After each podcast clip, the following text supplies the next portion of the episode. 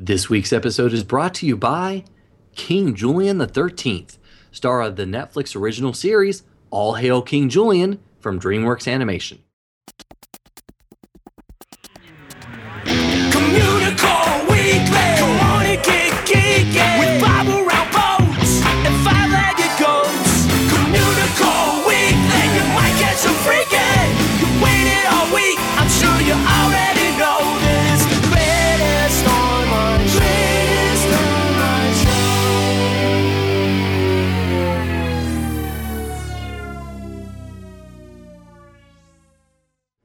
Hello, and welcome to Communicore Weekly, the greatest online show and home of the world's first pair of independently born identical twins.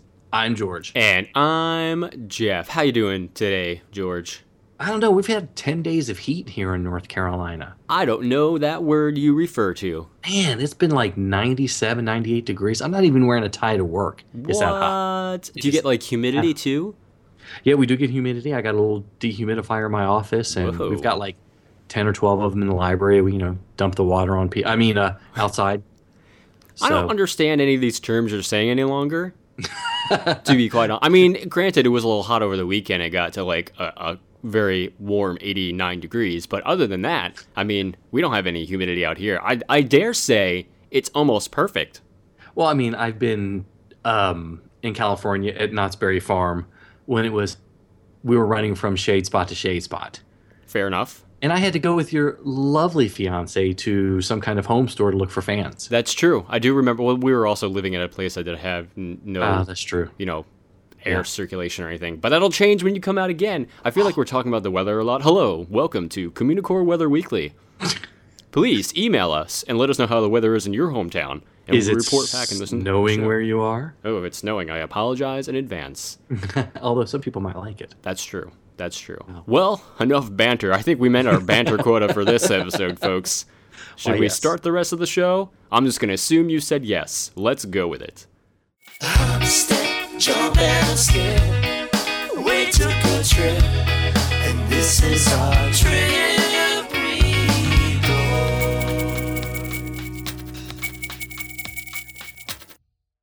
It is kind of weird that it seems like I've been doing a lot more trip reports. You've been doing a lot of trip reports compared to me lately, and I'm not sure how I feel about this. I know. Well, I mean, you're at Disneyland. What you go for lunch? You go during your work breaks. Yeah, but I'm I not mean, like, you know, having trip reports about that. yeah. Oh, I went to the park again today and rode something. Mm, womp womp. Womp womp. So anyway, um, a couple months ago when we went to Dollywood and the Gatlinburg Pigeon Forge area, we went to the Ripley's Aquarium, and one of the special things that we actually uh, paid for was the Pet a Penguin experience, and it was awesome.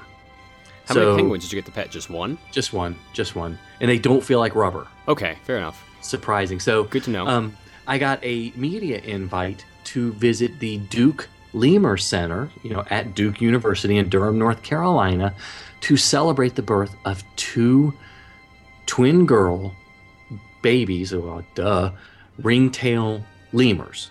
And they've sort of been sponsored by, unofficially, well, I guess officially, the All Hail King Julien Netflix original series, you know, from Madagascar, DreamWorks, that sort of thing. So I thought, oh, a chance to go see really cute baby lemurs. I'm up for it. That sounds like fun. And hey, it was free. I was very excited about that. Free is always good. Free lemurs, count me in. Free lemurs, yay! I'll take two. Um, but so the little bit about the the Duke Lemur Center. It is it is the world's largest lemur center or area that's got lemurs basically outside of Madagascar, basically. So that's got the boy. I I had a really smart way of saying this, and now it just like went out the window. Um, there, this is this is one place in the world that has more lemurs than anyone except for the actual country of Madagascar or the island itself. And lemurs are the most endangered mammal at this point in time. I did not know that. Uh, we didn't know that either. We the didn't know more that either. you know. Great. You're gonna have that graphic go over Nope, the top too of our lazy. heads? Why do we hear that a lot? I don't know. Okay. Probably because it's true. Okay, so Sorry, Um, guys. A little bit about the Duke Lemur Center before we get into the really cute baby lemurs. It is also the only university based, reading a few notes here, university based facility dedicated to the preservation and study of prosimian primates. And I did not know that word before. They have over 200 lemurs that represent over 17 different species, and they over, have over 80 acres of preserved forests, which is kind of neat. And uh, 100 researchers per year study the lemurs at the center and at their center in Madagascar as well. So it's pretty cool. And you can visit the uh, Duke Lemur Center and pay for a small tour, pay for some pretty exciting tours, like you could be a zookeeper for a day and get really close to them. And you can adopt a lemur, and they're so cute. You need to. So Ad- adopt like take it home or no, no, we tried. oh okay.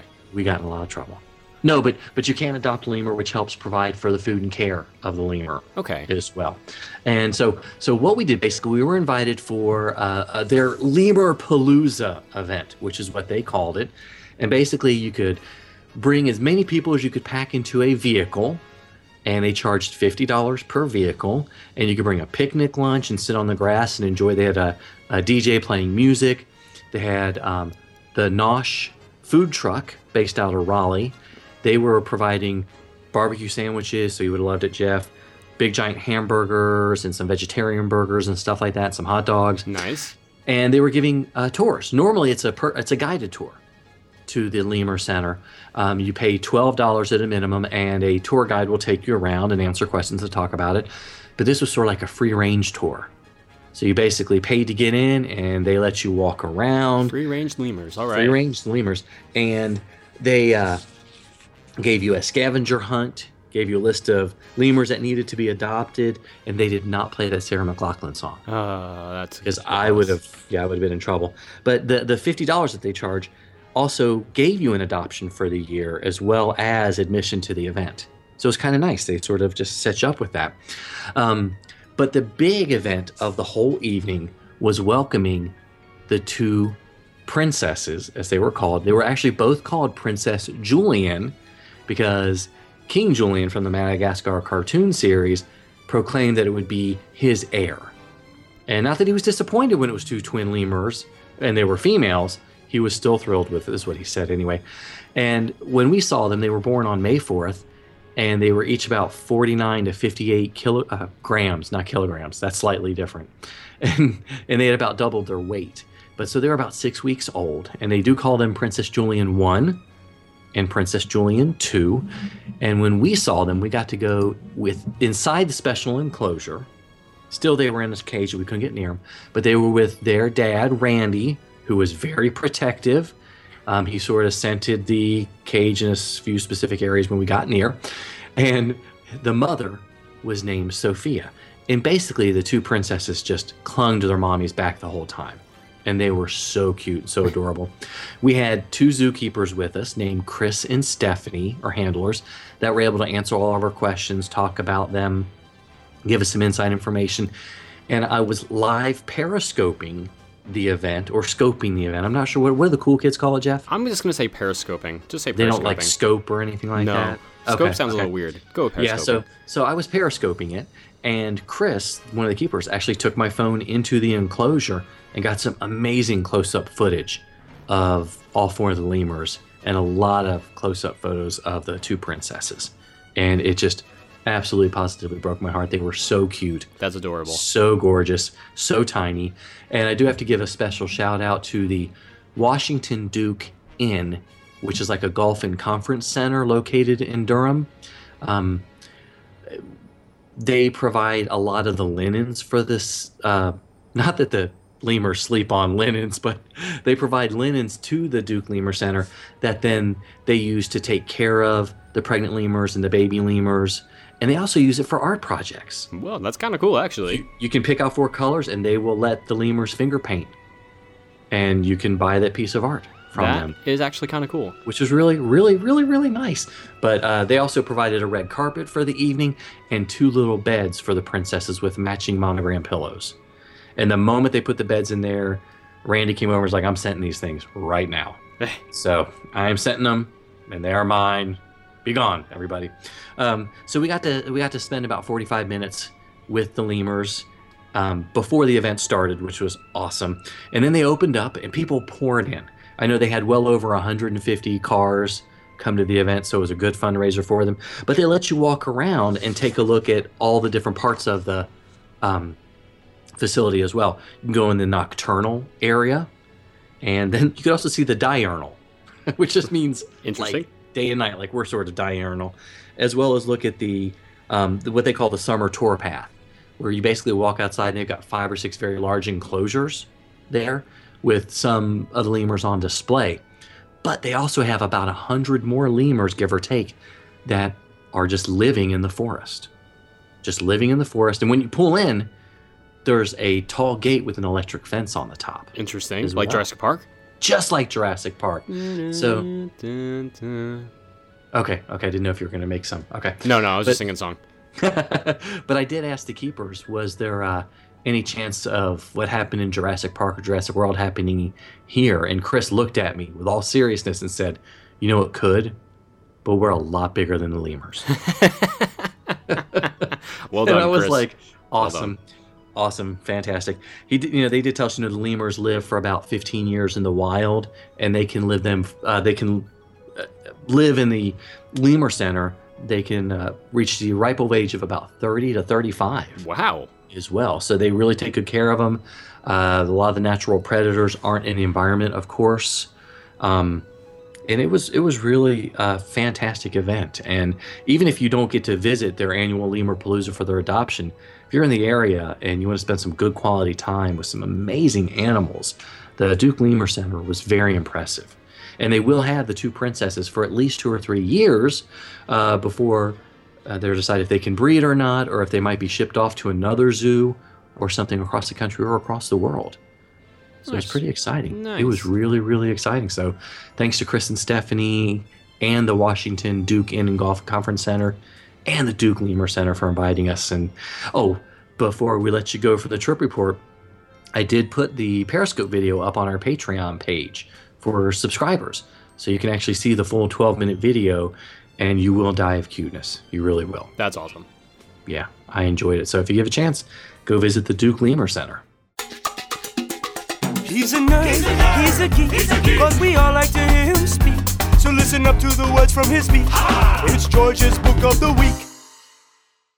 Okay, so this is episode 181. Um, not counting a few shows that we didn't do a book of the week, means I've pretty much reviewed 175 books, That's a lot. which is a lot of books. I don't think we've done any repeating except in a general sense where, like, I may have done an overview of Disneyland books or Disney World books. We also do a lot of repeating of the things we say, like "Hello" and "Welcome to Communicore Weekly." well, it's in the script, and if we accidentally scroll to the top of the That's doc, true. That's we true. go over the whole thing. So We also do a Um, lot of repeating, like "Hello." Oh, oh, wait, I just said that. Already. Sorry. Go on. Anyway, the uh, I figured I'd go back over the next uh, whole bunch of episodes of In Between New Books and look at some older titles that are classic that everybody needs to. That way, you don't have to go back and listen to every episode. Go back and download them. You just don't have to listen to them. I got, I got an idea really quick before you go on. Yeah, yeah, yeah. Classic book of the week. All right, go. Okay. That was our anyway, new bumper. Wow. Yeah, we're gonna save a lot of money on royalties to Andy and Steve with that one. Yep. Um, so I'm going back to the very first book that we covered on episode number one of Communicore Weekly, which is the awesome book "Since the World Began: Walt Disney World: The First 25 Years" by Jeff Kurtti.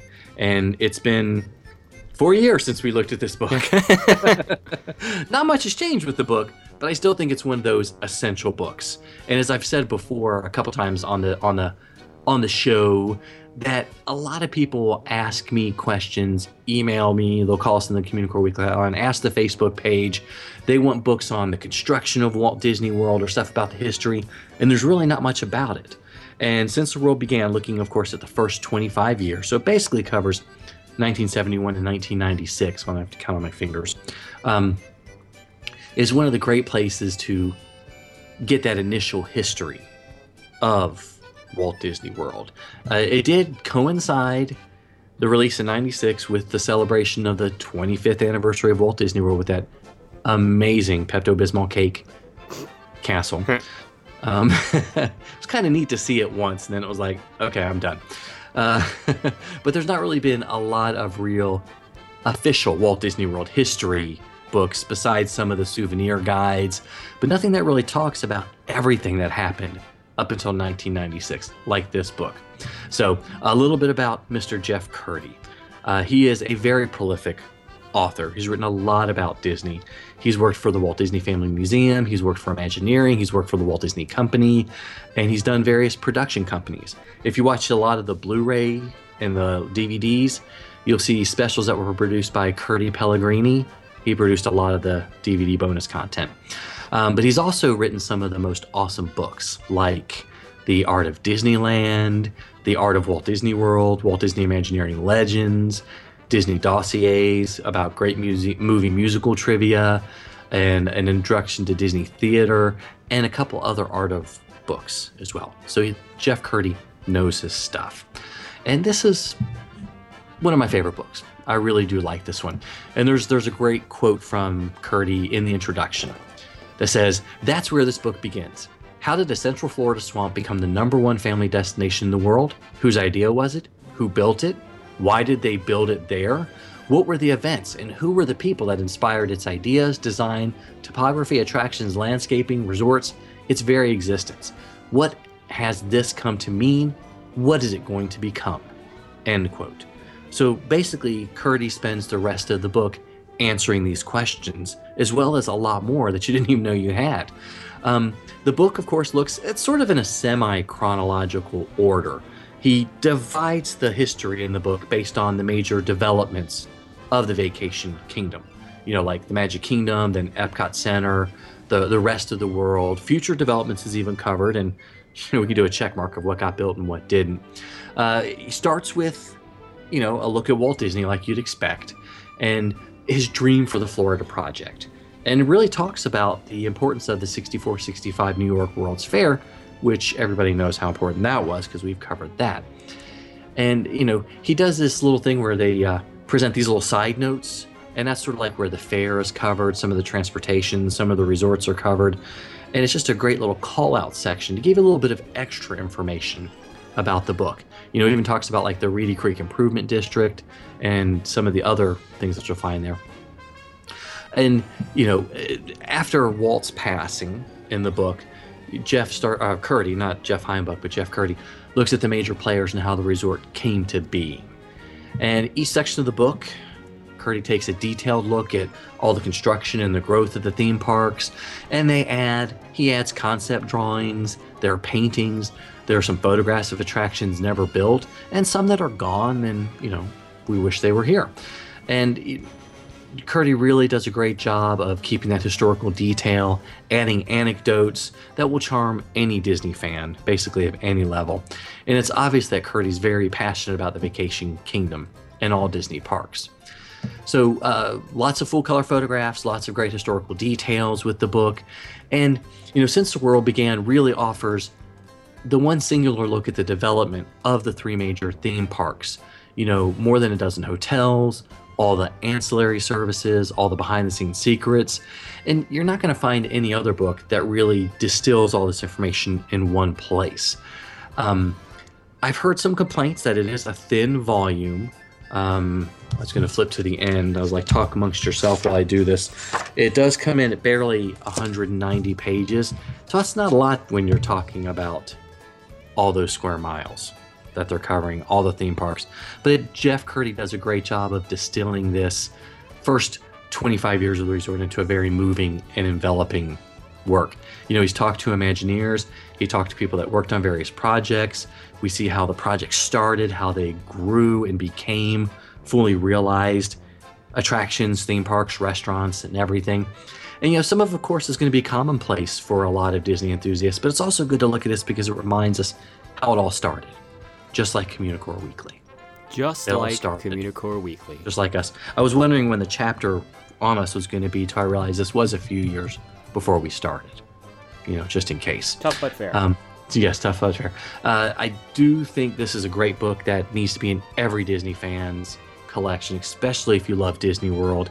It looks at a history that you won't find in a lot of other places, and it gives you a great starting off point for, you know, looking at the next 15 years that we've experienced since this book was written. And, you know, fingers crossed that they'll tap Jeff to Jeff Kurtti or Jeff and George, either one of us, to write the 50th anniversary that's coming up in 2021. We need to work on that quickly. Let's start that petition now. I think we're done. So, um, this week's book is Since the World Began from 1996 by Jeff Kurtti. Highly recommended. If it's a legend that you seek, come on and take a peek at the window of the week. This week's window is located at the Magic Kingdom in Walt Disney World, and it reads Rainbow Paint Company, Polychromatics, Lonnie R. Lindley, Lindley, world's largest collection of color samples. Now, Lonnie actually started his career at Disney by selling guidebooks at Disneyland. And by 1963, he was working in the parts warehouse assisting the maintenance department. And eventually, Lonnie met Walt while working on a painting project for the Plaza Inn. And when a painter couldn't get it right, Walt asked Lonnie to do it. And from there, Lonnie became known for having a keen eye for color. In 1970, he actually transferred to Florida and was soon overseeing all the paint operations at Walt Disney World.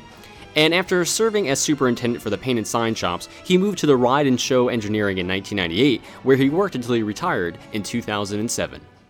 Sometimes you might see it, sometimes you don't. Hey, look, what's that? It's a five legged goat.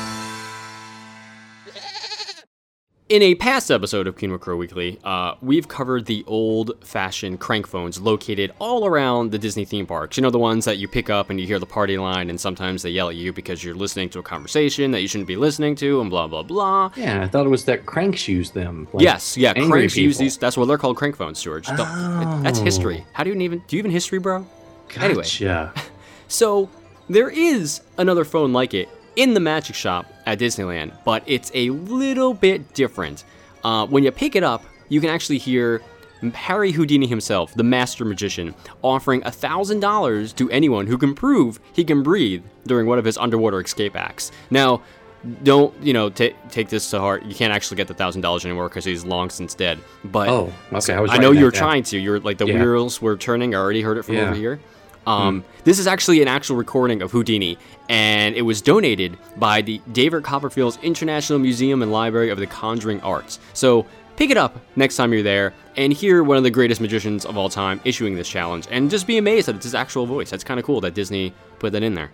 So if you get to visit David Copperfield's International Museum and Library of the Conjuring Arts, when you walk in as a reference librarian, you know, like hold his fingers up to his head or her head and go, "Hmm, you want this book?"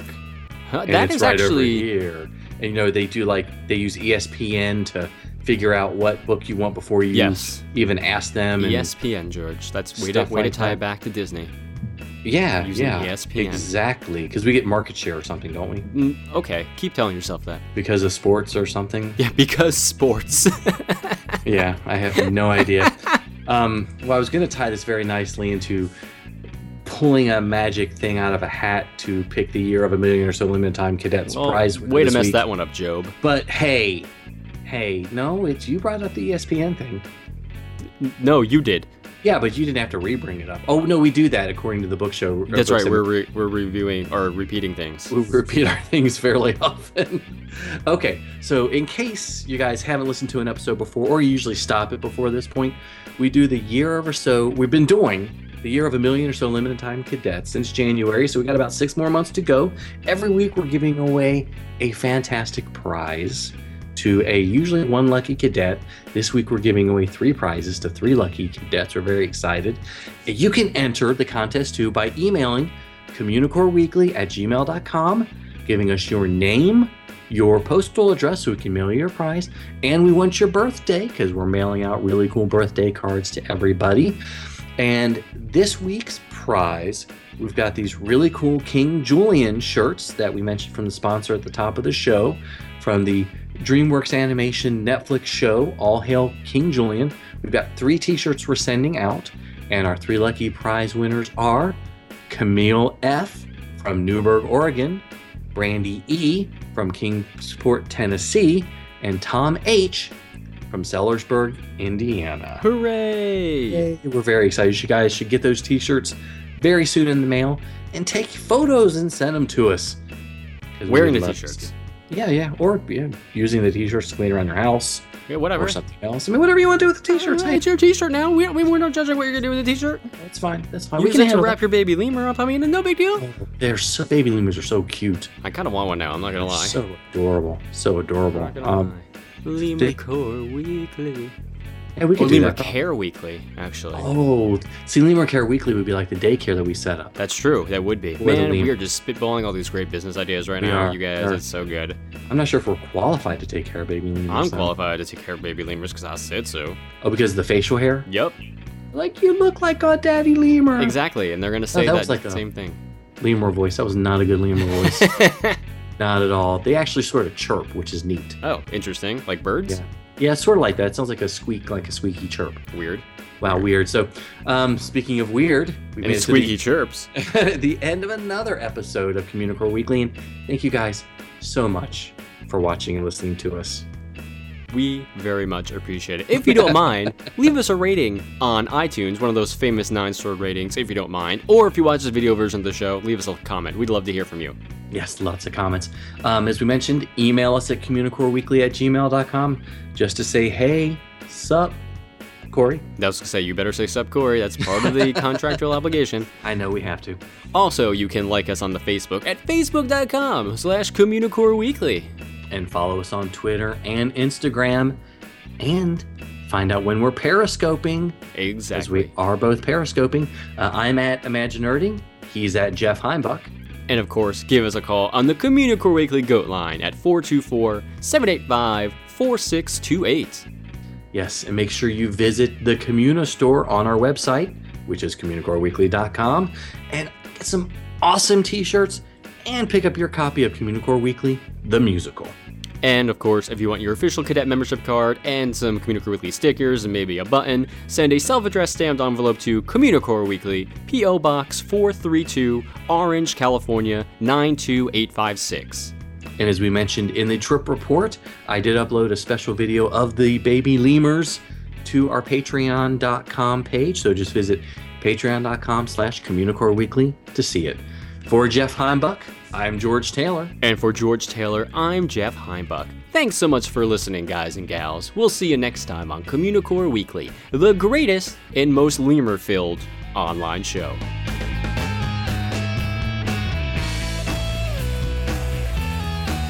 Duck Tour.